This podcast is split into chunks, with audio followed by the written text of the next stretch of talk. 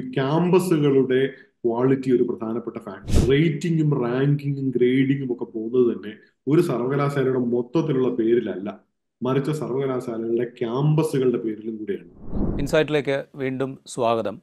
ഉന്നത വിദ്യാഭ്യാസ മേഖലയിൽ സ്വകാര്യ നിക്ഷേപം അനുവദിക്കുന്നതിനെക്കുറിച്ച് കഴിഞ്ഞ ബജറ്റിൽ തന്നെ സംസ്ഥാന സർക്കാരിന്റെ കഴിഞ്ഞ ബജറ്റിൽ തന്നെ ചില സൂചനകളുണ്ടായിരുന്നു. ഈ ബജറ്റിൽ കുറെ കൂടെ സജീവമായ സൂചനകൾ അത് സംബന്ധിച്ചുണ്ട്. ഒപ്പം വിദേശ സർവകലാശാലകളുടെ ക്യാമ്പസ് കേരളത്തിൽ അനുവദിക്കുന്നത് പരിഗണിക്കും എന്ന പ്രഖ്യാപനവും ഈ വർഷത്തെ സംസ്ഥാന ബജറ്റിൽ ഉണ്ട്. ഇതേ തുടർന്ന് വലിയ തർക്കവിതർക്കങ്ങൾ കേരളത്തിൽ ഉയർന്നു വരുന്നുമുണ്ട്. നേരത്തെ മുതൽ തന്നെ വിദേശ സർവകലാശാലകൾ രാജ്യത്ത് ആരംഭിക്കുന്നതിന്റെ ക്യാമ്പസുകൾ രാജ്യത്ത് ആരംഭിക്കുന്നതിനെ നയപരമായി എതിർത്തിരുന്നതാണ് ഇടതുമുന്നണിയും പ്രത്യേകിച്ച് സി പി എമ്മും അവർ നേതൃത്വം നൽകുന്നൊരു സർക്കാർ വിദേശ സർവകലാശാലകളുടെ ക്യാമ്പസ് അനുവദിക്കുന്നത് ഉചിതമോ എന്ന ചോദ്യം ഒരു ഭാഗത്തു നിന്ന് വരുന്നു വിദ്യാർത്ഥി സംഘടനകൾ പ്രത്യേകിച്ച് സി പി എമ്മിന്റെ തന്നെ വിദ്യാർത്ഥി സംഘടനയായ എസ് എഫ് ഐ അതിനെ എതിർത്തുകൊണ്ട് രംഗത്ത് വരുന്നു. ഇതൊക്കെ സംഭവിച്ചുകൊണ്ടിരിക്കുന്നുണ്ട്. ഈ ഘട്ടത്തിൽ ഇൻസൈറ്റ് ഈ വിഷയം പരിശോധിക്കുകയാണ്. നമുക്കൊപ്പമുള്ളത് പ്രൊഫസർ അമൃത് ജി കുമാറാണ്. സെൻട്രൽ യൂണിവേഴ്സിറ്റി ഓഫ് കേരളയുടെ ഡീൻ ഓഫ് അക്കാഡമിക് ഡീനാണ് പ്രൊഫസർ അമൃത് ജി കുമാർ. സ്വാഗതം ഇൻസൈറ്റിലേക്ക്. രാജ്യത്ത് രണ്ടായിരത്തി ഇരുപത്തി മൂന്നിലാണ് ഈ വിദേശ സർവകലാശാലകളുടെ ക്യാമ്പസ് ആരംഭിക്കുന്നത് സംബന്ധിച്ച് യു ജി സി ചില റെഗുലേഷൻസ് ഒക്കെ കൊണ്ടുവരുന്നത്. അഞ്ഞൂറ് മുൻനിര സ്ഥാപനങ്ങളുടെ പട്ടികയിൽപ്പെടുന്ന വിദേശ സർവകലാശാലകൾക്ക് ക്യാമ്പസുകൾ അനുവദിക്കാം. അങ്ങനെ അനുവദിക്കുമ്പോൾ തന്നെ യു ജി സി പ്രിസ്ക്രൈബ് ചെയ്യുന്ന ചില വിഷയങ്ങൾ മുൻഗണനാ അടിസ്ഥാനത്തിൽ അതിൽ മികവ് കാണിച്ചിട്ടുള്ള സർവകലാശാലകളായിരിക്കണം. ഇങ്ങനെ പല തരത്തിലുള്ള നിബന്ധനകളോടുകൂടിയാണ് ഇത് അനുവദിച്ചിരിക്കുന്നത്. ഒരു ഓസ്ട്രേലിയൻ യൂണിവേഴ്സിറ്റി ഗുജറാത്തിൽ അവരുടെ ക്യാമ്പസ് ആരംഭിക്കാൻ തീരുമാനിച്ചത് ഒഴിച്ചാൽ മറ്റ് ഡെവലപ്മെന്റ്സ് ഒന്നും ഈ മേഖലയിൽ ഉണ്ടായിട്ടില്ല. കേരളത്തിൽ പക്ഷേ അതിനൊരു നിർദ്ദേശം മുന്നോട്ട് വയ്ക്കപ്പെട്ടിരിക്കുന്നു പലതരത്തിലുള്ള ആശങ്കകൾ ഇത് സംബന്ധിച്ചുണ്ട്. എങ്ങനെയാണ് കാണുന്നത്? ഈ വിദേശ സർവകലാശാലകളുടെ ക്യാമ്പസ് രാജ്യത്ത് അനുവദിക്കുന്ന ഒരു ഒരു ഇഷ്യൂവിനെ എങ്ങനെയാണ് പ്രൊഫസർ കാണുന്നത്? വിദേശ സർവകലാശാലകളുടെ കുറിച്ചുള്ള നമ്മുടെ ഇന്ത്യയുടെ ചരിത്രം എന്ന് പറയുന്നത് രണ്ടായിരത്തി ഇരുപത്തി മൂന്നിൽ തുടങ്ങുന്നതല്ല മറിച്ച് രണ്ടായിരത്തി ഒൻപതിൽ തുടങ്ങി. രണ്ടായിരത്തി ഒൻപതിൽ മൻമോഹൻ സിംഗ് ഗവൺമെന്റ് ഗവൺമെന്റിന്റെ കാലഘട്ടത്തിൽ വിദേശ സർവകലാശാല റെഗുലേഷൻ നിയമം അന്ന് കൊണ്ടുവന്നിരുന്നു. അത് പാർലമെന്റിലെ പല കമ്മിറ്റികൾക്കും വിടുകയും പിന്നീട് ഫ്രീസ് ചെയ്തു പോവുകയുമാണ് ഉണ്ടായത്. അതിനുശേഷമാണ് ഈ പുതിയ ഗവൺമെന്റ് ഈ ഗവൺമെന്റ് മോദി ഗവൺമെന്റ് രണ്ടാമത്തെ ഘട്ടത്തിൽ രണ്ടായിരത്തി ഇരുപത്തി മൂന്നിൽ U G C foreign universities bill foreign university regulation വന്നു. ഒരു വ്യത്യാസമുള്ളത് രണ്ടായിരത്തി ഒമ്പതിൽ ഇത് ബില്ലായിരുന്നു പാർലമെന്റിൽ വെക്കുന്ന ബില്ലായിരുന്നു ഇത് റെഗുലേഷൻ യു ജി സിയുടെ റെഗുലേഷൻ ആയിട്ടാണ് വന്നത്. കേരളത്തിൽ ഇതിന്റെ ചുവട് പിടിച്ചുകൊണ്ട് പിന്നെ ധാരാളം ചർച്ചകൾ യൂണിവേഴ്സിറ്റി റെഗുലേഷൻ യു ജി സിയുടെ ഫോറിൻ യൂണിവേഴ്സിറ്റി റെഗുലേഷൻ വന്നപ്പോൾ ധാരാളം ചർച്ചകൾ കേരളത്തിൽ ഉണ്ടായി അതിൽ പ്രത്യേകിച്ച് ഞാൻ മനസ്സിലാക്കിയത് ഇടതുപക്ഷ ബുദ്ധിജീവികളും പിന്നെ ഇടതുപക്ഷ വിദ്യാർത്ഥി സംഘടനകളും അടക്കമുള്ളവർ അതിനെ ശക്തമായിട്ട് എതിർത്തുകൊണ്ട് പല ചർച്ചകളും സെമിനാറുകളും ഒക്കെ നടക്കുകയുണ്ടായിട്ടുണ്ട്. എന്നാൽ പുതിയ ബഡ്ജറ്റിന്റെ അകത്ത് ഫോറിൻ യൂണിവേഴ്സിറ്റീസിനെ പൂർണമായിട്ട് സ്വാഗതം ചെയ്യുന്ന ഒരു നിലപാടാണ് ബഡ്ജറ്റ് മുൻപോട്ട് വെച്ചിരിക്കുന്നത്. ഇതിൽ നിന്ന് മനസ്സിലാക്കേണ്ട ഒരൊറ്റ കാര്യം രണ്ടായിരത്തി ഇരുപത്തി മൂന്നിലാണ് യു ജി സിയുടെ റെഗുലേഷൻ ഫോറിൻ യൂണിവേഴ്സിറ്റീസിനെ സംബന്ധിക്കുന്ന റെഗുലേഷൻ വന്നത്. രണ്ടായിരത്തി ഇരുപത്തിനാലായപ്പോഴത്തേക്കും കേരളം അത് അക്സെപ്റ്റ് ചെയ്തു എന്നാണ് വേണം മനസ്സിലാക്കാനായിട്ട് അതായത് ബഡ്ജറ്റ് ഫോറിൻ റെഗുലേഷൻ ഫോറിൻ യൂണിവേഴ്സിറ്റീസിന്റെ റെഗുലേഷൻ വന്നതിന് ശേഷമുള്ള ആദ്യത്തെ ബഡ്ജറ്റിൽ തന്നെ നമ്മൾ അതിന് അനുവാദം കൊടുത്തു. ഒരു വിധത്തിൽ പറഞ്ഞാൽ അത് നോക്കിയിരിക്കുകയായിരുന്നു എന്നുള്ളൊരു തോന്നൽ നമുക്ക് ഉണ്ടായാൽ അതിശയോക്തി ഇല്ല എന്ന് നമുക്ക് തോന്നാം. ഓക്കെ ഞാൻ ചോദിച്ചത് ഇതിന്റെ ഒരു സാധ്യത എത്രത്തോളമാണ്? ഇതിപ്പോ രണ്ട് തരത്തിലുള്ള ആർഗ്യുമെന്റ്സ് ഉണ്ട്. ഒന്ന് ഇപ്പോൾ ഈ ഈ രണ്ടായിരത്തി ഒൻപതിലെ കാര്യം പറയുമ്പോൾ അന്ന് ഈ സംസ്ഥാന നിയമസഭയിൽ ഇത് സംബന്ധിച്ചുള്ള ചോദ്യങ്ങളൊക്കെ ഉണ്ടായപ്പോൾ വന്ന മറുപടിയിൽ വിദേശ സർവകലാശാലകൾ വരുന്നത് ഇന്ത്യയിലെ നിലവിലുള്ള വിദ്യാഭ്യാസ സമ്പ്രദായത്തെ ദോഷകരമായി ബാധിക്കും. നമ്മൾ ആർജിച്ചെടുത്ത അക്കാദമിക് മികവിനെ അത് ദോഷകരമായിട്ട് ബാധിക്കും എന്നുള്ളൊരു ആർഗ്യുമെന്റ് അന്ന് വന്നിരുന്നു. അതുമാത്രമല്ല നമ്മളുടെ ഒരു സാമ്പ്രദായിക വിദ്യാഭ്യാസ പദ്ധതിക്ക് തടസ്സം നിൽക്കുന്നതായിരിക്കും. അല്ലെങ്കിൽ കച്ചവടവൽക്കരണം കൂടുതൽ വരും. ഇതൊക്കെയുള്ള ആർഗ്യുമെന്റ്സ് ഒരു ഭാഗത്തുണ്ട്. മറുഭാഗത്ത് വിദ്യാർത്ഥികൾ കൂടുതലായി വിദേശ സർവകലാശാലയെ ആശ്രയിക്കുകയും അവിടെ പോയി പഠിക്കുകയും ചെയ്യുന്ന ഒരു കാലമാണ്. അതുകൊണ്ട് അവരുടെ ക്യാമ്പസ് ഇവിടെ വരുന്നത് നമ്മളുടെ വിദ്യാർത്ഥികൾക്ക് കുറെ കൂടെ മെച്ചപ്പെട്ട വിദ്യാഭ്യാസ സൗകര്യം ഒരുക്കുന്നതിന് സഹായകമാകും. നമ്മുടെ സ്ഥാപനങ്ങൾ തന്നെയും അതിനോട് മത്സരിക്കാൻ പാകത്തിൽ ഉയരും. ഈ രണ്ട് ആർഗ്യുമെന്റും ഉയരുന്നുണ്ട്. എന്നെ സംബന്ധിച്ചിടത്തോളം ഈ ഫോറിൻ യൂണിവേഴ്സിറ്റീസ് കേരളത്തിൽ വരിക എന്ന് പറയുന്ന സജഷൻ യഥാർത്ഥത്തിൽ നമ്മൾ നേരിടുന്ന ഒരു വിദ്യാഭ്യാസ പ്രശ്നത്തിനുള്ള വിദ്യാഭ്യാസ സൊല്യൂഷൻ അല്ല. പരിഹാരമല്ല. മറിച്ച് നമ്മൾ നേരിടുന്ന ഒരു സാമ്പത്തിക പ്രശ്നത്തിനുള്ള വിദ്യാഭ്യാസ പരിഹാരം. കാരണം ഫോറിൻ യൂണിവേഴ്സിറ്റീസ് നമ്മൾ ഇവിടെ വരുന്നതിന് പ്രധാനപ്പെട്ട കാരണമായിട്ട് പറയുന്നത് ഒരു നല്ല ശതമാനം വിദ്യാർത്ഥികൾ ഇന്ത്യയ്ക്ക് പുറത്തേക്ക് പഠിക്കുന്നതിന് വേണ്ടി പോകുന്നു എന്നുള്ളതാണ്. അത് വാസ്തവവുമാണ്. നല്ലൊരു സംഖ്യ വിദ്യാർത്ഥികൾ ബഡ്ജറ്റിൽ തന്നെ അതിന്റെ അതിന്റെ നമ്പർ പറയുന്നുണ്ട്. ഞാൻ കൃത്യമായ നമ്പർ ഞാൻ ഓർക്കുന്നില്ല. വിദ്യാർത്ഥികൾ പുറത്തേക്ക് പോകുന്നുണ്ട് എന്നുള്ളതാണ്. ഇങ്ങനെ വിദ്യാർത്ഥികൾ പോകുമ്പോൾ ഉണ്ടാവുന്ന പ്രശ്നങ്ങൾ എന്ന് പറയുന്നത് ആ വിദ്യാർത്ഥികൾ ഫീസ് ഇനത്തിലും ദൈനംദിന ജീവിതത്തിന്റെ ഭാഗമായും കേരളത്തിൽ ചിലവഴിക്കേണ്ടി വരുന്ന പണം അവർ വിദേശ സർവകലാശാലകളിലും വിദേശ രാജ്യങ്ങളിലും ചെലവഴിക്കപ്പെടുന്നു എന്നുള്ളതുകൊണ്ടാണ്. അതായത് ഈ വിദ്യാർത്ഥികളെ തടഞ്ഞു നിർത്തണം അല്ലെങ്കിൽ അവരുടെ ഒഴുക്ക് തടഞ്ഞ് അവർക്ക് ഇവിടെ സൗകര്യം ഒരുക്കണം എന്നുള്ള ഗവൺമെന്റിന്റെ താല്പര്യം. ഇവിടത്തെ വിദ്യാർത്ഥികൾ നേരിട്ട ഉന്നത വിദ്യാഭ്യാസത്തിന്റെ ആക്സസ് അതായത് ലഭ്യത അതിലുള്ള കുറവ് പരിഹരിക്കാനുള്ള ഒരു മാർഗമായിട്ടല്ല ഫോറിൻ യൂണിവേഴ്സിറ്റീസ് വരുന്നത്. മറിച്ച് ഇവിടെ നിന്ന് പുറത്തേക്ക് പോകുന്ന പണത്തെ തടഞ്ഞു ഭാഗമായിട്ടാണ് എന്നുള്ളതാണ് അതായത് വിദ്യാഭ്യാസത്തിന്റെ ലഭ്യത എന്നുള്ളത് ഒരു വിദ്യാഭ്യാസ പ്രശ്നമാണ്. ഒരു സാമൂഹ്യ പ്രശ്നം കൂടിയാണ്. അതിനു വേണ്ടത് ഒരു വിദ്യാഭ്യാസ പരിഹാരമാണ്. ആ വിദ്യാഭ്യാസ പരിഹാരത്തിന് പലതരത്തിലുള്ള ഇൻപുട്ടുകൾ ആവശ്യം. സോഷ്യൽ ആവാം ഇക്കണോമിക് ആവാം പൊളിറ്റിക്കൽ ഒക്കെ ആവാം. പക്ഷേ ഈ മുൻപോട്ട് വയ്ക്കപ്പെട്ടിരിക്കുന്നത് അതായത് ഫോറിൻ യൂണിവേഴ്സിറ്റീസ് വരുന്നതിന് പറയുന്ന കൃത്യമായ യുക്തി എന്ന് പറയുന്നത് ഒരു സാമ്പത്തിക യുക്തിയാണ്. അതിനകത്ത് വിദ്യാഭ്യാസ യുക്തി ഒട്ടുമേയില്ല. പണം ഒഴുകുന്നത് തടയുക എന്നത് മാത്രമാണ് ഇവിടുത്തെ ലക്ഷ്യമായിട്ട് വരുന്നത്.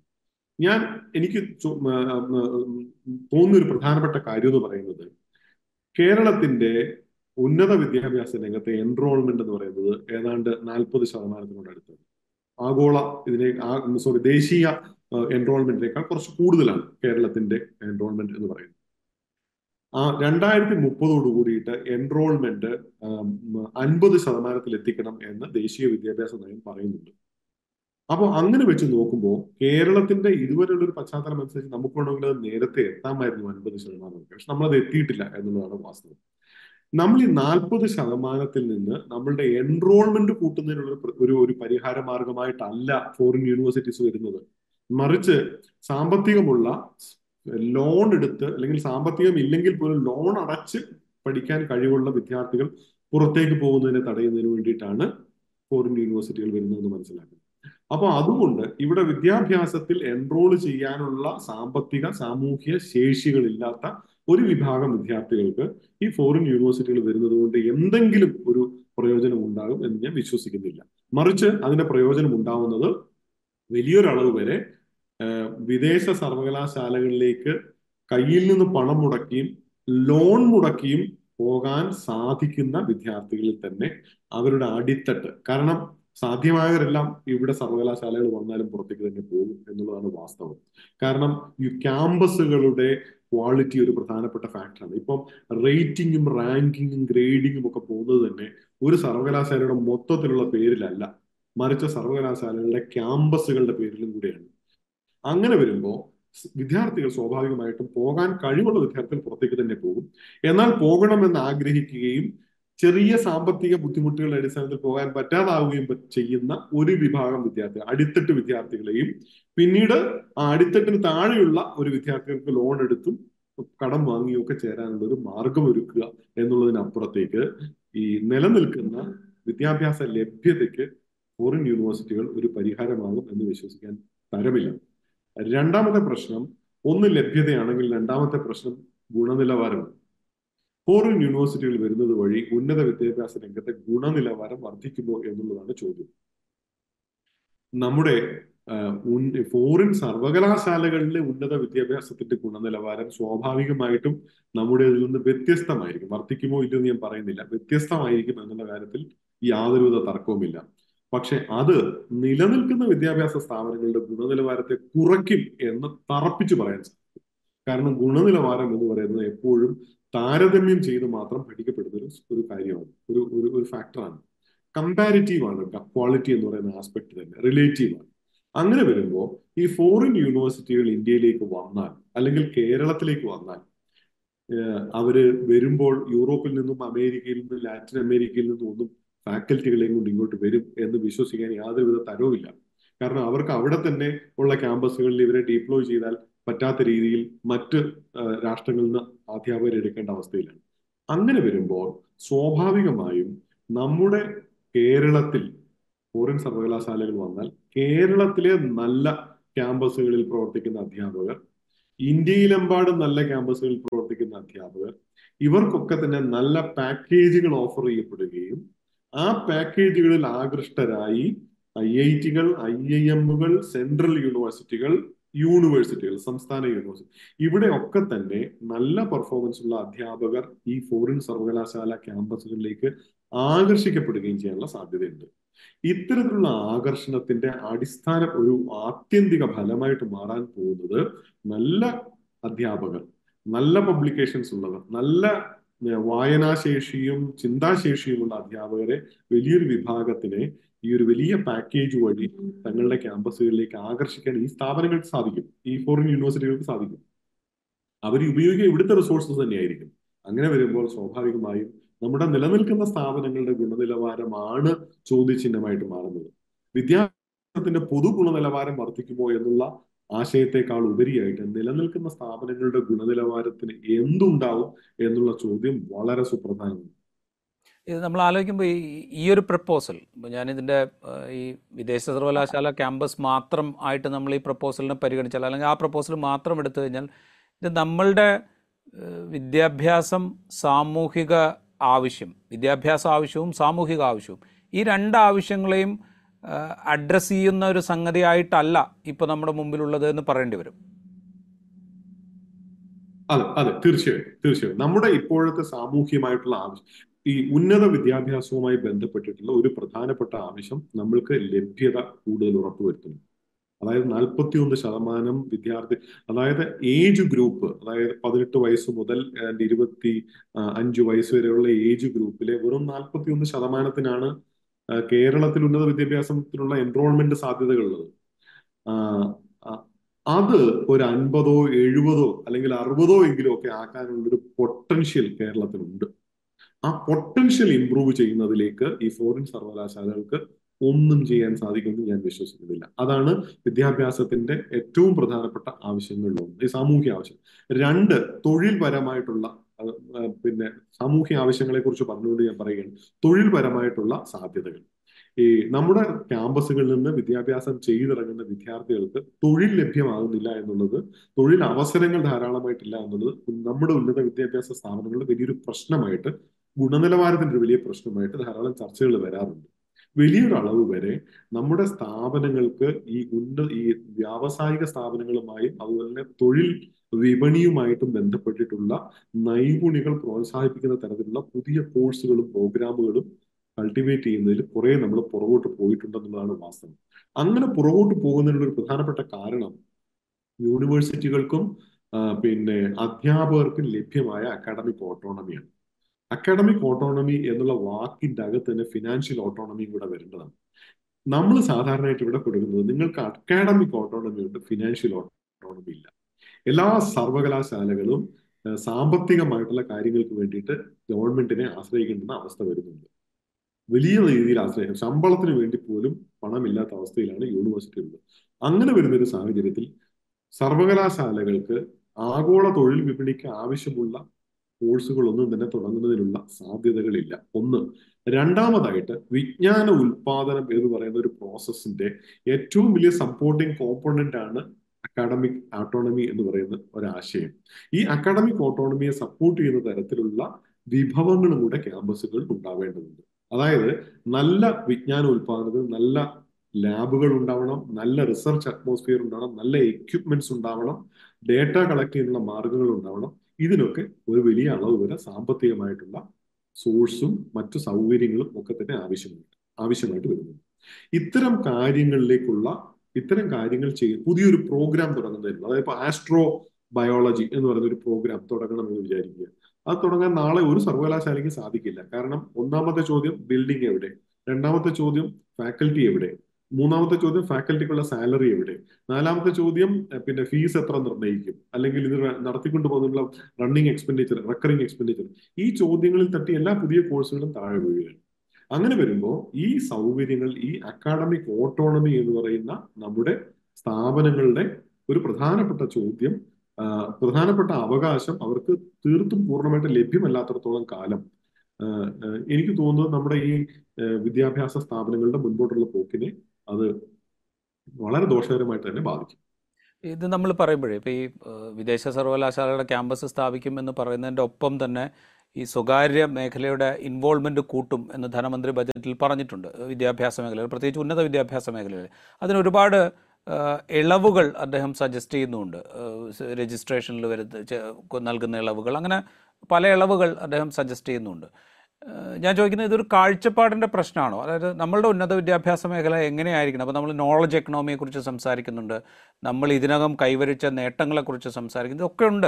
ഇതൊക്കെ ഉണ്ടായിരിക്കെ തന്നെ ഇനി എങ്ങോട്ട് എന്നുള്ള ഒരു ഒരു കാഴ്ചപ്പാടിന്റെ പ്രശ്നം ഇവിടെ ഉണ്ട്. ഇപ്പോൾ താങ്കൾ പറഞ്ഞ പോലെ ഒരു പുതിയ രീതിയിൽ നമ്മളുടെ തന്നെ ഉന്നത വിദ്യാഭ്യാസ മേഖലയെ റീഡിസൈൻ ചെയ്യുകയാണെങ്കിൽ ഇവിടേക്ക് കൂടുതൽ വിദ്യാർത്ഥികൾ വരികയും ഒരുപക്ഷെ കേരളത്തിന് പുറത്തു നിന്നുള്ള വിദ്യാർത്ഥികൾ വരികയും അങ്ങനെ സാമ്പത്തിക ലക്ഷ്യം ഒരുപക്ഷെ അതുവഴി തന്നെ നേടാൻ സാധിക്കുകയും ചെയ്യുന്നൊരു അവസ്ഥ ഉണ്ടാവില്ലേ തീർച്ചയായിട്ടും. എനിക്ക് തോന്നുന്നു ഈ സ്വകാര്യ നിക്ഷേപം ഫോറിൻ യൂണിവേഴ്സിറ്റിയുടെ കൂട്ടത്തിൽ തന്നെ പറഞ്ഞിരിക്കുന്ന പ്രധാനപ്പെട്ട ഒരു പോയിന്റാണ്. സ്വകാര്യ നിക്ഷേപം ഉന്നത വിദ്യാഭ്യാസത്തിലേക്ക് കൊണ്ടുവരിക എന്നുള്ള പ്രധാനപ്പെട്ട ഒരു ഒരു നിർദ്ദേശമാണ് ബഡ്ജറ്റിൽ കണ്ടത്. ഈ സ്വകാര്യ നിക്ഷേപങ്ങൾ വിദ്യാഭ്യാസത്തിലേക്ക് വരുന്നത് വഴി ഞാൻ നമുക്ക് നമ്മുടെ ഗവൺമെന്റ് കോളേജുകളുടെ കാര്യം എടുത്തു നോക്കാം. ഇപ്പം എല്ലാ സിറ്റികളിലും എല്ലാ നഗരങ്ങളിലും നമുക്ക് പ്രധാനപ്പെട്ട ഗവൺമെന്റ് കോളേജുകളുണ്ട്. കോഴിക്കോടുണ്ട് എറണാകുളത്തുണ്ട് ട്രിവാൻഡ്രത്തുണ്ട് എല്ലാ സ്ഥലങ്ങളിലും ഗവൺമെന്റ് കോളേജുണ്ട് ഈ ഗവൺമെന്റ് കോളേജുകളുടെ പലതിന്റെയും അവസ്ഥ പൂർണമായിട്ട് വികസനത്തിന്റെ അങ്ങേയറ്റത്തെത്തി നിൽക്കുന്ന ഒരു അവസ്ഥയല്ല. അവർക്കൊക്കെ തന്നെ ഡെവലപ്മെന്റിന്റെ ധാരാളം ഓപ്ഷൻസും പിന്നെ ഡോഴ്സും അവരുടെ മുമ്പിൽ ഓപ്പൺ ആണ്. പക്ഷെ അവർക്ക് കടന്നു പോകാനായിട്ട് സാധിക്കുന്നില്ല. അധ്യാപകർക്ക് ഫർദർ ആയിട്ടുള്ള റിസർച്ച് ചെയ്യുന്നതിനും ഒക്കെയുള്ള സാധ്യതകളുണ്ട്. പക്ഷെ അവർക്ക് ആർക്കും അത് മുന്നോട്ട് പോകാൻ സാധിക്കില്ല. അതിനുള്ള പ്രധാനപ്പെട്ട കാരണം വിഭവ പരിമിതിയാണ് എന്നുള്ളതാണ്. ഈ വിഭവ പരിമിതിക്ക് എന്ത് പരിഹാരമാണ് ഈ സ്വകാര്യ വിദ്യാഭ്യാസ സ്വകാര്യ നിക്ഷേപം കേരളത്തിലേക്ക് വിദ്യാഭ്യാസ ഉന്നത വിദ്യാഭ്യാസത്തിലേക്ക് ആകർഷിക്കുക വഴി നമുക്ക് സാധ്യമാവുന്നത്? നമുക്ക് വേണ്ടത് വിഭവമാണ് എന്നുള്ളത് സാമ്പത്തിക വിഭവങ്ങളുടെ ആവശ്യകത ഉണ്ടെന്നുള്ളത് വാസ്തവമാണ്. അത് ഉന്നത വിദ്യാഭ്യാസത്തിൽ നിലനിൽക്കുന്നുണ്ട്. പക്ഷെ അത് ഉന്നത വിദ്യാഭ്യാസത്തിന്റെ എവിടെയാണ് ആ വിഭവ അപര്യാപ്തത നിലനിൽക്കുന്നത് എന്നുള്ളതിനെ കുറിച്ച് കൃത്യമായിട്ടുള്ള പഠനം ഉണ്ടാവേണ്ടതുണ്ട്. മറിച്ച് സാമ്പത്തിക വിഭവ അപര്യാപ്തത എന്ന് പറയുന്നത് വിദേശ സോറി സ്വകാര്യ നിക്ഷേപങ്ങളിൽ നിന്ന് സ്വീകരിച്ച് പൊതുവിദ്യാഭ്യാസ സ്ഥാപനങ്ങളുമായിട്ട് യാതൊരു ബന്ധവും ഇല്ലാത്ത പുതിയ സ്ഥാപനങ്ങൾ നിർമ്മിച്ച് അവയിലേക്ക് സാമ്പത്തിക നിക്ഷേപം കൊണ്ടുവന്ന് അതിന്റെ ചുറ്റുപാടും അതുവഴി ചില ചില സാമ്പത്തിക പ്രയോജനങ്ങളും ക്രയവിക്രയങ്ങളും ഒക്കെ ഉണ്ടാകും എന്നുള്ളത് വാസ്തവം തന്നെയാണ്. പക്ഷേ നിലനിൽക്കുന്ന സ്ഥാപനങ്ങളുടെ കാര്യം എന്താണ്? മഹാരാജാസ് കോളേജിന്റെ ഫർദർ ഡെവലപ്മെന്റ് കാര്യം എന്താണ്? മീൻചന്ത ഗവൺമെന്റ് കോളേജിന്റെ ഫർദർ ഡെവലപ്മെന്റ് ട്രിവാൻഡ്രം യൂണിവേഴ്സിറ്റി കോളേജിന്റെ കാര്യം എന്താണ്? അല്ലെങ്കിൽ ഗവൺമെന്റ് കോളേജുകളെക്കാൾ ഇരട്ടി വരുന്ന എയ്ഡഡ് കോളേജുകൾ. പല എയ്ഡഡ് കോളേജുകളും മാനേജ്മെന്റുകൾക്ക് ഒരു വ്യത്യാസങ്ങൾക്കനുസരിച്ച് എയ്ഡഡ് കോളേജുകളുടെ അവസ്ഥ പ്രത്യേകം പറഞ്ഞു തരേണ്ട ആവശ്യമില്ലല്ലോ. മെയിന്റനൻസ് ഗ്രാൻഡ് എന്ന് പറയുന്ന ഒരു സങ്കല്പമേ എയ്ഡഡ് കോളേജുകൾക്ക് കൊടുക്കുന്നില്ല. പിന്നെ ഈ എയ്ഡഡ് കോളേജുകൾ നിലനിൽക്കുന്നത് എങ്ങനെയാണെന്ന് വെച്ചാൽ അവരുടെ സ്ഥാപനങ്ങളിൽ അവർ സ്വകാര്യ കോഴ്സുകളുണ്ട് സ്വാശ്രയ കോഴ്സുകൾ അപ്പൊ പരമ്പരാഗതമായിട്ട് നിലനിന്നിരുന്ന എയ്ഡഡ് കോളേജുകളിലേക്ക് ഈ സ്വാശ്രയ കോഴ്സുകൾ തുടങ്ങുക എന്ന് പറയുന്നത് തന്നെ ആ എയ്ഡഡ് കോളേജുകൾ ഞങ്ങളുടെ അടുത്ത് വന്നിട്ട് പൈസയ്ക്ക് വേണ്ടി കരയരുത്. എന്നുള്ള വലിയൊരു നിർദ്ദേശമാണ്. വലിയൊരു ഒരു ഒരു ഒരു സജഷനാണ് ഗവൺമെന്റ് സ്വാശ്രയ കോളേജുകൾ തുടങ്ങാൻ അനുവദിക്കുന്നതിലൂടെ കൊടുത്തത് അതായത് എയ്ഡഡ് കോളേജ് സിസ്റ്റം എന്ന് പറയുന്ന സമ്പ്രദായത്തെ ഗവൺമെന്റ് കോളേജ് പൊതുവിദ്യാഭ്യാസ സമ്പ്രദായം എന്ന ആശയത്തെ തന്നെ നള്ളിഫൈ ചെയ്യുന്ന രീതിയിൽ ഒറ്റൊരു വശത്തൂടെ പാരലായിട്ട് സ്വാശ്രയ സ്ഥാപനങ്ങളെ അനുവദിച്ചു കൊടുത്തു. അങ്ങനെ വരുമ്പോൾ ഇവരൊക്കെ തന്നെ ഈ സ്ഥാപനങ്ങളുടെ മെയിന്റനൻസ് ഗ്രാൻഡ് അടക്കമുള്ള പല കാര്യങ്ങളും വലിയ നിർബന്ധം പിടിക്കാത്ത അവസ്ഥ വന്നു. തന്നെയല്ല ഇവർക്ക് ഓഡിറ്റ് ഇല്ലാത്ത രീതിയിൽ കുറെ പണം ചെലവഴിക്കുന്നതിനുള്ള സ്വതന്ത്രമായിട്ട് സെൽഫ് ഫിനാൻസിങ് ഗവൺമെന്റ് അടയ്ക്കുന്ന ടാക്സ് അടച്ചു കഴിഞ്ഞാൽ പിന്നെ മറ്റു പ്രശ്നങ്ങളൊന്നുമില്ലല്ലോ. അപ്പോൾ സെൽഫ് ഫിനാൻസിങ് രീതിയിലേക്കുള്ള ഇതിൽ മാർഗങ്ങളിലേക്ക് വന്നു. അപ്പോൾ സ്വകാര്യ നിക്ഷേപം ഉന്നത വിദ്യാഭ്യാസത്തിലേക്ക് കൊണ്ടുവരുന്നത് പുതിയൊരു കാര്യമല്ല. അതിവിടെ തന്ത്രപരമായി നിലനിന്നിരുന്നു. നിലനിന്നിരുന്ന ഗവൺമെന്റ് പൊതുവിദ്യാഭ്യാസ സ്ഥാപനങ്ങളിൽ അത് നിലനിന്നിരുന്നു. എയ്ഡഡ് ഗവൺമെന്റ് സ്ഥാപനങ്ങളിൽ ഉണ്ടായിരുന്നു. ഇപ്പോ പ്യുവർലി കൊണ്ടുവരുന്നു എന്ന് പറഞ്ഞു. അതും ഇവിടെ ഓൾറെഡി ഉണ്ടായിരുന്നു. ഇപ്പോൾ ഈ കൊണ്ടുവരുന്നു എന്ന് പറയുന്നത് മാസീവായിട്ട് കൊണ്ടുവരും എന്നുള്ളതാണ്. അതിന്റെ അർത്ഥം നമ്മൾ മനസ്സിലാക്കേണ്ടത് കോഴിക്കോടോ മലപ്പുറത്തോ ഒരു പുതിയ ബി എഡ് കോളേജോ ഒരു എഞ്ചിനീയറിംഗ് കോളേജോ വരും എന്നല്ല മനസ്സിലാക്കേണ്ടത്. മറിച്ച് അമിറ്റി യൂണിവേഴ്സിറ്റിയും ജിണ്ടാൽ യൂണിവേഴ്സിറ്റിയും അശോക യൂണിവേഴ്സിറ്റിയും നമ്മുടെ വാളയാർ ചെക്ക് പോസ്റ്റിന് അടുത്ത് വന്നു നിൽക്കുന്നു എന്നാണ് നമ്മൾ മനസ്സിലാക്കേണ്ടത്. അവർക്ക് പൂർണമായി ഫ്രീ ക്യാമ്പസ്. ഈ എന്റെ ഒരു എന്റെ ഒരു പ്രധാനപ്പെട്ട ആർക്കാണ് ജിണ്ടാലിൽ പഠിക്കാൻ സാധിക്കുക എന്നുള്ളതാണ്? ആർക്കാണ് അശോക യൂണിവേഴ്സിറ്റിയിൽ പഠിക്കാൻ സാധിക്കുക എന്നുള്ളതാണ്? ആർക്കാണ് പിന്നെ ഫൈവ് സ്റ്റാർ റേറ്റിംഗ് ഉള്ള ഈ ഉന്നത വിദ്യാഭ്യാസ സ്ഥാപനങ്ങൾ സ്വകാര്യ വിദ്യാഭ്യാസ സ്ഥാപനങ്ങൾ പഠിക്കാൻ പറ്റുക എന്നുള്ളതാണ് ചോദ്യം. ഇവിടെ സ്വകാര്യ വിക്ഷേപം ഉന്നത വിദ്യാഭ്യാസത്തിലേക്ക് ആകർഷിക്കും എന്ന് പറയുന്നതിന്റെ അർത്ഥം പുതിയ എഞ്ചിനീയറിംഗ് കോളേജുകളും പുതിയ B Ed college arts and science കോളേജുകളും നമ്മുടെ ഗ്രാമങ്ങളിലും നമ്മുടെ ചെറു എന്താ പറയുന്ന കുഗ്രാമങ്ങളിലും ഒക്കെ സ്റ്റാർട്ട് ചെയ്യുന്നല്ല അതിന്റെ അർത്ഥം. അതിന്റെ അർത്ഥം ഈ നമ്മുടെ നമ്മുടെ ഇന്ത്യയിലെ ഉന്നത വിദ്യാഭ്യാസ കോർപ്പറേറ്റ് ഭീമന്മാരുണ്ട്. അവരെ വെൽക്കം ചെയ്യുന്നു എന്നാണ് അതിന്റെ അർത്ഥം. അതിന് സ്വകാര്യ നിക്ഷേപം എന്ന പേരിട്ടിരിക്കുന്നു എന്നുള്ളത് മാത്രമേ ഉള്ളൂ. കാരണം സ്വകാര്യ നിക്ഷേപം ഇവിടെ ഓൾറെഡി ഉണ്ടല്ലോ. ഇനി എന്തിനാണ് അവരെ അവരെ ഇൻവൈറ്റ് ചെയ്യുന്നത്? ഉദ്ദേശം ഇതാണ്. ഉദ്ദേശം ഈ കോർപ്പറേറ്റ് യൂണിവേഴ്സിറ്റി ഭീമന്മാർ വളയാർ ചെക്ക് പോസ്റ്റിനടുത്ത് എത്തിയിട്ടുണ്ട്. അവർക്കുള്ള ഒരു ഒരു ഒരു ഒരു ഒരു കീ കൊടുക്കുകയാണ്. ഓപ്പൺ ചെയ്തിട്ട് വെൽക്കം ചെയ്യുന്ന അവസ്ഥയാണ്. അത് വിദേശ നിക്ഷേപം എന്നുള്ള വാക്കുകൊണ്ട് ഉദ്ദേശിക്കുന്നതില്ല. നമ്മളിത് പറയുമ്പോഴേ ഈ പൊതുവിദ്യാഭ്യാസത്തിന് വലിയ പ്രാമുഖ്യം നൽകും എന്ന് അവകാശപ്പെടുന്ന പൊതുവിദ്യാഭ്യാസം വളരെ പ്രധാനമാണ് എന്ന് എന്ന സങ്കല്പം മുന്നോട്ട് വയ്ക്കുന്ന ഒരു മുന്നണിയും സർക്കാരും. അവർ ഈ പൊതുവിദ്യാഭ്യാസം എന്ന് പറയുന്നത് ഒരു ലെവൽ വരെ പൊതുവിദ്യാഭ്യാസത്തിന്റെ പരിധിയിൽ നിർത്തുകയും അത് കഴിഞ്ഞിട്ടുള്ള വിദ്യാഭ്യാസ പദ്ധതികൾ കുറെ കൂടെ ഇപ്പോൾ ഈ നേരത്തെ പറഞ്ഞ അമിറ്റി ആണെങ്കിലും നിർമ്മയാണെങ്കിലും ജിൻഡാലാണെങ്കിലും ഒക്കെയുള്ള വലിയ യൂണിവേഴ്സിറ്റികൾ പുറത്തുനിന്ന് വരുന്നു വിദേശ ക്യാമ്പസുകൾ പുറത്തുനിന്ന് വരുന്നു. അപ്പോൾ ഇതൊരു ഒരു ഫിനാൻഷ്യൽ ഡിവൈഡിന്റെ കൂടെ പ്രശ്നമായിട്ട് ഭാവിയിൽ മാറാനുള്ള സാധ്യതയാണ് അവിടെ നിൽക്കുന്നത്. ഡെഫിനറ്റ്ലി ഡെഫിനറ്റ്ലി യാതൊരു സംശയമില്ല വിദ്യാഭ്യാസ സ്ഥാപനങ്ങൾ എന്ന് പറഞ്ഞാൽ ഒരു വ്യക്തിയെ ആ വ്യക്തിയുടെ ഭാവി റോൾ ഏറ്റെടുക്കാൻ സഹായിക്കുന്ന ഒരു വ്യവസ്ഥയുടെ ഭാഗമാണ് അല്ലെങ്കിൽ ഒരു ട്രെയിനിങ് സെന്റർ ആണ് എന്ന് വിദ്യാഭ്യാസ ചിന്തകർ പറഞ്ഞിട്ടുണ്ട്. അതിന്റെ മീനിങ് എന്താണെന്നറിയാം ഈ അമിറ്റി യൂണിവേഴ്സ് അല്ലെങ്കിൽ വലിയ ഫൈവ് സ്റ്റാർ ഗ്ലോബൽ യൂണിവേഴ്സിറ്റികളിലേക്ക് പോകുന്ന വിദ്യാർത്ഥികൾ അവരുടേതായിട്ടുള്ള വലിയ ഒരു പക്ഷേ എയർപോർട്ടിൽ വന്നിറങ്ങി. ഞാൻ ഒരിക്കലും യു എസിൽ നിന്ന് വരുമ്പോൾ എന്റെ കൂട്ടത്തിൽ ഉണ്ടായിരുന്ന ഫ്ലൈറ്റിൽ ഉണ്ടായിരുന്ന കുട്ടികൾ പിന്നെ എന്താണ് ഊട്ടിയിലെ സ്കൂളിൽ നിന്ന് പിന്നെ അമേരിക്കയിൽ ടൂറിന് വന്ന കുട്ടികളുടെ കുട്ടി ആ ഫ്ലൈറ്റ് മുഴുവൻ കുട്ടികളായിരുന്നു കൊച്ചു കുട്ടികളായിരുന്നു. മീൻസ് പത്താം ക്ലാസ്സോ പന്ത്രണ്ടാം ക്ലാസ്സോ വല്ലതും ഒക്കെ ആവാം കുട്ടികളായിരുന്നു. അവരുടെ ടൂർ അമേരിക്കയിലേക്കാണ് യു എസിലേക്കാണ് അവർ അവരുടെ ടൂർ പ്ലാൻ ചെയ്തിരിക്കുന്നത്. അത് ഒരു ടൈപ്പ് ഓഫ് കൺസംഷൻ ആണ് ലെവൽ ഓഫ് കൺസംഷൻ ഇനി മറ്റൊരു വിഭാഗം കുട്ടികൾ ഡൽഹിക്ക് പോകുന്നവരുണ്ട്. അവരും ഫ്ലൈറ്റിൽ തന്നെ പോകുന്നവരാവും. ഇനി മറ്റൊരു വിഭാഗം കുട്ടികൾ വീടിനടുത്തുള്ള ബീച്ചിലേക്ക് പിന്നെ നടന്നു പോകുന്ന കുട്ടികൾ ഉണ്ടാവും ഇനി ഒരു വിഭാഗം കുട്ടികൾക്ക് ടൂർ എന്താണെന്ന് അറിഞ്ഞുകൂടാത്ത കുട്ടികളുണ്ടാവും ഇങ്ങനെ പലതരത്തിൽ ഒരു വിഭാഗം കുട്ടികൾ ധരിക്കുന്ന അവരുടെ ബാഗ് ഇങ്ങനെ പല തലങ്ങളിലുള്ള ഈ കുട്ടികൾ ധരിക്കുന്ന ധരിക്കുന്ന ബാഗ് ഇവർ ഓരോരുത്തരും ഒരു കൺസംഷൻ പാറ്റേൺ പഠിച്ചുകൊണ്ടിരിക്കുകയാണ്. ഈ കൺസംഷൻ പാറ്റേൺ പഠിപ്പിക്കുന്ന ഒരു വലിയ ഉത്തരവാദിത്വം സ്കൂൾ തലം മുതൽ കോളേജ് തലം വരെ പിന്നെ വിദ്യാഭ്യാസ സ്ഥാപനങ്ങൾ നിറവേറ്റുന്നുണ്ട് അതിന്റെ അർത്ഥം നിങ്ങളുടെ കൺസംഷൻ പാറ്റേൺ വളരെ താഴെ ലെവലിലുള്ളതാണെങ്കിൽ നിങ്ങളുടെ കൺസംഷന്റെ ആ ഒരു രീതി വളരെ താഴ്ന്ന ലെവലിലുള്ളതാണെങ്കിൽ അതിനോട് കലഹിക്കരുത് അതിനെക്കുറിച്ച് പരാതി പറയരുത് അതിനെ ഞങ്ങൾ നോർമലൈസ് ചെയ്യുന്നതിനുള്ള ഒരു പ്രധാനപ്പെട്ട മാർഗമായിട്ടാണ് സ്ഥാപനങ്ങളെ ഉപയോഗിക്കുന്നത് എന്നുള്ള വലിയൊരു മെസ്സേജ് വിദ്യാഭ്യാസ സ്ഥാപനങ്ങൾ ഇന്നല്ല പണ്ട് തൊട്ടേ ചെയ്തുകൊണ്ടിരിക്കുന്ന ഒരു കാര്യമാണ്. അപ്പോൾ എനിക്ക് പരാതിയില്ല. ഞാൻ വാങ്ങുന്നത് തുണിസഞ്ചിയാണെങ്കിൽ എനിക്ക് പരാതിയില്ല. ടോമി ഹിൽഫിഗറിന്റെ ബാഗുമായിട്ട് പത്താം ക്ലാസ്സിലേക്ക് പോകുന്ന കുട്ടി അല്ലെങ്കിൽ യൂണിവേഴ്സിറ്റി ഡിഗ്രിക്ക് പോകുന്ന കുട്ടിയോട് എനിക്ക് ഒരു പരാതി അത് കൺസംഷൻ പാറ്റേൺ ലെജിറ്റിമൈസ് ചെയ്യപ്പെട്ടിരിക്കുകയാണ്. എന്റെ സ്റ്റൈൽ ഓഫ് കൺസംഷൻ എന്ന് പറഞ്ഞാൽ ഈ പൊതുവിദ്യാഭ്യാസം എന്ന് പറഞ്ഞ വാക്ക് ആ ചോദ്യം അതായതുകൊണ്ട് ഞാൻ പറയാം. പൊതുവിദ്യാഭ്യാസം എന്നുള്ള വാക്കിന്റെ അർത്ഥം എന്താണെന്നറിയാം പൊതുവിദ്യാഭ്യാസത്തിൽ വിദ്യാഭ്യാസം സമൂഹത്തിന്റെ ഉത്തരവാദിത്തമാണ് അല്ലാതെ പിന്നെ വ്യക്തിയുടെ ഉത്തരവാദിത്തമല്ല അപ്പോൾ വിദ്യാഭ്യാസം വ്യക്തിയുടെ ഉത്തരവാദിത്വമായിട്ട് മാറുമ്പോൾ സാമ്പത്തികം സുപ്രധാനമായിട്ട് മാറുന്നു. സമൂഹത്തിന്റെ ഉത്തരവാദിത്വമായിട്ട് മാറുമ്പോൾ funding of the individual for education has become the responsibility of the society or government അങ്ങനെ വരുമ്പോൾ ഗവൺമെന്റിന്റെതാണ് വിദ്യാഭ്യാസത്തിന്റെ ഉത്തരവാദിത്വമെങ്കിൽ വ്യക്തിക്ക് ആ ഉത്തരവാദിത്വം വിട്ടുകൊടുക്കുന്നത് ഗവൺമെന്റിന്റെ വീഴ്ചയാണ്. അല്ലെങ്കിൽ ഗവൺമെന്റിന്റെ പരാജയമായിട്ട് കണക്കാക്കേണ്ടി വരും. അവിടെയാണ് ഈ പ്രശ്നം. അല്ലെങ്കിൽ പൂർണമായി ഡിക്ലെയർ ചെയ്യൂ വിദ്യാഭ്യാസം വ്യക്തിയുടെ ഉത്തരവാദിത്തമാണെന്ന്.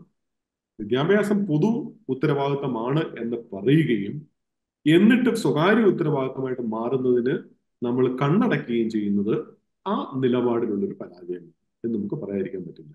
അതുകൊണ്ട് തന്നെ ഈ എല്ലാ വിദ്യാർത്ഥികൾക്കും പൊതുവിദ്യാഭ്യാസ സ്ഥാപനങ്ങളിൽ പഠിക്കാനുള്ള അവസരം ഉണ്ടാകാതിരിക്കുന്നിടത്തോളം കാലം നമുക്ക് ഈ പൊതുവിദ്യാഭ്യാസം എന്നുള്ള ആശയത്തെ ഇനി മുന്നോട്ട് ചർച്ച ചെയ്യാനുള്ള ഒരു അവകാശം ഉണ്ടെന്ന് എനിക്ക് തോന്നുന്നു. ഞാൻ ചോദിച്ചതിന്റെ വേറൊരു ആസ്പെക്റ്റ് അതാണ്. അതായത് പൊതുവിദ്യാഭ്യാസം എന്നുള്ളത് ഒരുപക്ഷെ ഇപ്പോൾ നമ്മൾ കാണുന്നുണ്ടല്ലോ. ഇപ്പോൾ കഴിഞ്ഞ നാലോ അഞ്ചോ വർഷമായിട്ട് നമ്മൾ എല്ലാ വർഷവും കേട്ടുകൊണ്ടിരിക്കുന്ന ഒരു ക്ലെയിം ഉണ്ട്. നമ്മളുടെ പൊതുവിദ്യാലയങ്ങളിലേക്ക് കൂടുതൽ കുട്ടികൾ അതായത് പത്താം ക്ലാസ് വരെയുള്ള പൊതുവിദ്യാഭ്യാസ സ്ഥാപനങ്ങളിലേക്ക് കൂടുതൽ കുട്ടികൾ എൻറോൾ ചെയ്യുന്നു. അവർ മറ്റ് പ്രൈവറ്റ് സ്വകാര്യ വിദ്യാഭ്യാസ സ്ഥാപനങ്ങളിൽ നിന്ന് ഇങ്ങോട്ട് വരുന്നു. ഞങ്ങൾ ഇവിടുത്തെ ഭൗതിക സൗകര്യങ്ങളും അവിടുത്തെ പഠനാന്തരീക്ഷവും അവിടുത്തെ അക്കാഡമിക് അന്തരീക്ഷവും ഒക്കെ മികവുറ്റതാക്കിയതിലൂടെ കൂടുതൽ കുട്ടികളെ ഇങ്ങോട്ട് ആകർഷിക്കുന്നു എന്നൊരു അവകാശവാദം നമ്മൾ കേട്ടുകൊണ്ടിരിക്കുന്നത് അതിലൊരു പരിധി വരെ ശരിയുണ്ട് താനും. കാരണം പശ്ചാത്തല സൗകര്യ വികസനം നമ്മുടെ കൺമുമ്പിൽ നടക്കുന്നതാണല്ലോ. ഒരു ശരിയുണ്ട് താനും. അപ്പോൾ ഈ പറയുന്ന പൊതുവിദ്യാഭ്യാസം എന്ന് പറയുന്നത് ഈ ലെവലിൽ അവസാനിപ്പിക്കുകയും ഉന്നത വിദ്യാഭ്യാസം എന്ന് പറയുമ്പോൾ അത് ഇതിൽ സാമ്പത്തികമായി കഴിവുള്ള ആൾ അല്ലെങ്കിൽ ഇതിൽ സമൂഹത്തിന്റെ മേൽത്തട്ടിൽ നിൽക്കുന്നവർ അത് ജാതിയാവാം സാമ്പത്തിക പരിഗണനയാവാം ആവാം അപ്പോൾ ഇങ്ങനെയുള്ള ആളുകൾക്ക് മുകളിൽ അവസരങ്ങൾ നൽകാൻ പാകത്തിലുള്ള ഒരു സംവിധാനത്തെക്കുറിച്ച് നമ്മുടെ ഭരണകൂടം ആലോചിച്ച് തുടങ്ങുന്നു എന്ന് നമ്മൾ ഇതിനെ കാണണോ? ശരിയായ നിരീക്ഷണമാണത്. കാരണം സ്കൂൾ തലത്തിൽ നമ്മുടെ പൊതുവിദ്യാഭ്യാസ രംഗത്ത് ഒരു ഉണർവ് ഉണ്ടായിട്ടുണ്ട്. അത് വാസ്തവമാണ്. അതിന് പൂർണ ഉത്തരവാദിത്വം നമ്മുടെ മിടുക്കരായിട്ടുള്ള അധ്യാപകരാണ്. എയ്ഡഡ് ഗവൺമെന്റ് മേഖലകളിൽ വർക്ക് ചെയ്യുന്ന അധ്യാപകർ വളരെ ഊർജസ്വലരും വളരെ എൻതൂസിയാസ്റ്റിക് ആയിട്ട് അവരുടെ ജോലികളിൽ ഇടപെടുകയും അതിനെക്കുറിച്ച് അതിനെ മുന്നോട്ട് കൊണ്ടുപോകാൻ ശ്രമിക്കുന്ന ഒരു വലിയ വിഭാഗം അധ്യാപകരെ നമുക്ക് കാണാനായിട്ട് സാധിക്കും. എന്നാൽ സ്കൂൾ തലം കഴിഞ്ഞ് ഉന്നത വിദ്യാഭ്യാസ തലത്തിലേക്ക് എത്തുമ്പോൾ ഈ ഈ ഒരു അപ്രോച്ചിൽ പൂർണമായിട്ടുള്ള മാറ്റം വരികയാണ്. അതായത് ബേസിക് എഡ്യൂക്കേഷൻ എന്ന് പറയുന്ന ഒരു ഒരു ആസ്പെക്ട് നമ്മളിപ്പോൾ റൈറ്റ് ടു എഡ്യൂക്കേഷൻ വെച്ചിട്ട് തന്നെ റൈറ്റ് ടു എഡ്യൂക്കേഷൻ ബിൽ അനുസരിച്ചിട്ട് തന്നെ പതിനാല് വയസ്സ് വരെയുള്ള വിദ്യാർത്ഥിക്കാണ് വിദ്യാഭ്യാസം അവകാശമായിട്ട് നിലനിൽക്കുന്നത്. അത് വിദ്യാഭ്യാസം പൂർണ അവകാശമാവുക എന്നുള്ളത് നമ്മുടെ ഒരു സ്റ്റേറ്റിന്റെയും ഔദാര്യമല്ല. ഭരണഘടന വിഭാവനം ചെയ്യുന്ന ഫണ്ടമെന്റൽ റൈറ്റ് ആയിട്ടാണ് മാറിയിരിക്കുന്നത്. എന്നാൽ ഉന്നത വിദ്യാഭ്യാസത്തിലേക്ക് വരുമ്പോൾ അങ്ങനെ ഒരു ഫണ്ടമെന്റൽ റൈറ്റ് ആപ്ലിക്കബിൾ അല്ല എന്നുള്ളതാണ് വാസ്തവം. അങ്ങനെ വരുമ്പോൾ it's your choice it's your responsibility എന്നുള്ളതാണ് ഗവൺമെന്റ് എടുക്കുന്ന ഒരു പ്രധാനപ്പെട്ട നയം. എന്നാൽ ഏറ്റവും നല്ല മാതൃക എന്ന് പറയുന്നത് സ്കൂളിലെ മാതൃക തന്നെ. സ്കൂളിലെ ഒരു വിദ്യാർത്ഥിക്ക് വിദ്യാഭ്യാസം ചെയ്യുന്നത് പൊതുവിദ്യാഭ്യാസത്തിന്റെ ഭാഗമായി മുന്നോട്ട് പോകാനുള്ള അവകാശം ഉണ്ടെന്നുള്ളതുപോലെ തന്നെ ഉന്നത വിദ്യാഭ്യാസവും അവകാശമാക്കി മാറ്റാനുള്ള ഒരു ഒരു വലിയ എന്താ പറയുന്നത് ധൈര്യം നമ്മുടെ സംസ്ഥാനം പോലെയുള്ള സംസ്ഥാനം കാണിക്കേണ്ടതാണ്. കാരണം മാറി മാറി വന്ന കാലഘട്ടങ്ങളിൽ ഒന്നുമല്ലെങ്കിൽ ഇപ്പം ഇടതുപക്ഷ ഗവൺമെന്റുകൾ സോഷ്യലിസ്റ്റ് മനോഭാവമുള്ള ഗവൺമെന്റ് ഇപ്പം കോൺഗ്രസ് ഗവൺമെന്റ് ആണെങ്കിൽ പോലും സോഷ്യലിസ്റ്റ് മനോഭാവമുള്ള ഗവൺമെന്റുകൾ ഭരിച്ചിട്ടുള്ള സ്ഥലങ്ങളാണ് ഇവിടെ നമ്മുടെ കേരളം. എന്നിട്ടും ഈ ഒരു നിലയിലേക്ക് നമുക്ക് വരാൻ സാധിച്ചില്ല എന്നുള്ളത് വളരെ ദൗർഭാഗ്യകരമാണ്. ഞാൻ അവസാനം ഒരു കാര്യം കൂടെ ചോദിച്ചോട്ടെ. ഇപ്പൊ ഇതിന്റെ ഭാഗമായിട്ട് വരുന്ന വിവ തർക്കങ്ങളിൽ അല്ലെങ്കിൽ ചോദ്യോത്തരങ്ങളിലൊക്കെ മറുപടിയായിട്ട് പറയുന്നത് നമ്മളുടെ നിയന്ത്രണങ്ങൾക്ക് വിധേയമായി. നമ്മളുടെ സാമൂഹിക നിയന്ത്രണങ്ങൾക്ക് വിധേയമായിട്ടായിരിക്കും ഈ പറയുന്ന സ്വകാര്യ മൂലധന നിക്ഷേപം ഉന്നത വിദ്യാഭ്യാസ രംഗത്ത് ഉണ്ടാവുക അതുപോലെ വിദേശ ക്യാമ്പസുകൾ അനുവദിക്കപ്പെടുകയാണെങ്കിൽ അതുണ്ടാവുക എന്ന് പറയുന്നുണ്ട്.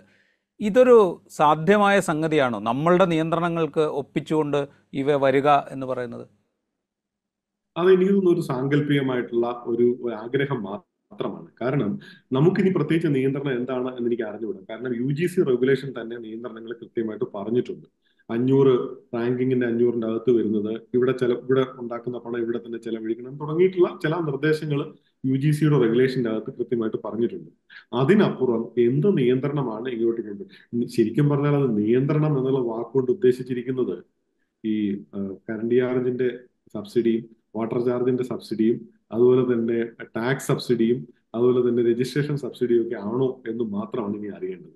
അപ്പൊ നിയന്ത്രണത്തിന് നീ ഇത്തരത്തിലുള്ള സബ്സിഡികൾക്ക് പുതുതായി നൽകുന്ന ഒരു പേരായിട്ട് നിയന്ത്രണം മാറാ മാറുന്നു എന്നുള്ളൊരു വലിയ ആശങ്ക എനിക്കുണ്ട് ഇതിനപ്പുറം ഒരു നിയന്ത്രണം നമ്മുടെ ഞാൻ നിയന്ത്രണത്തിന്റെ കാര്യം പറയുകയാണെങ്കിൽ ഫോറിൻ യൂണിവേഴ്സിറ്റികളിലും സ്വകാര്യ സർവകലാശാലകളിലും റിസർവേഷൻ കൊണ്ടുവരാനുള്ള നിയന്ത്രണം കൊണ്ടുവരുന്നത് എന്തുകൊണ്ടാണ് അത് ബഡ്ജറ്റിൽ പറയാത്തത്?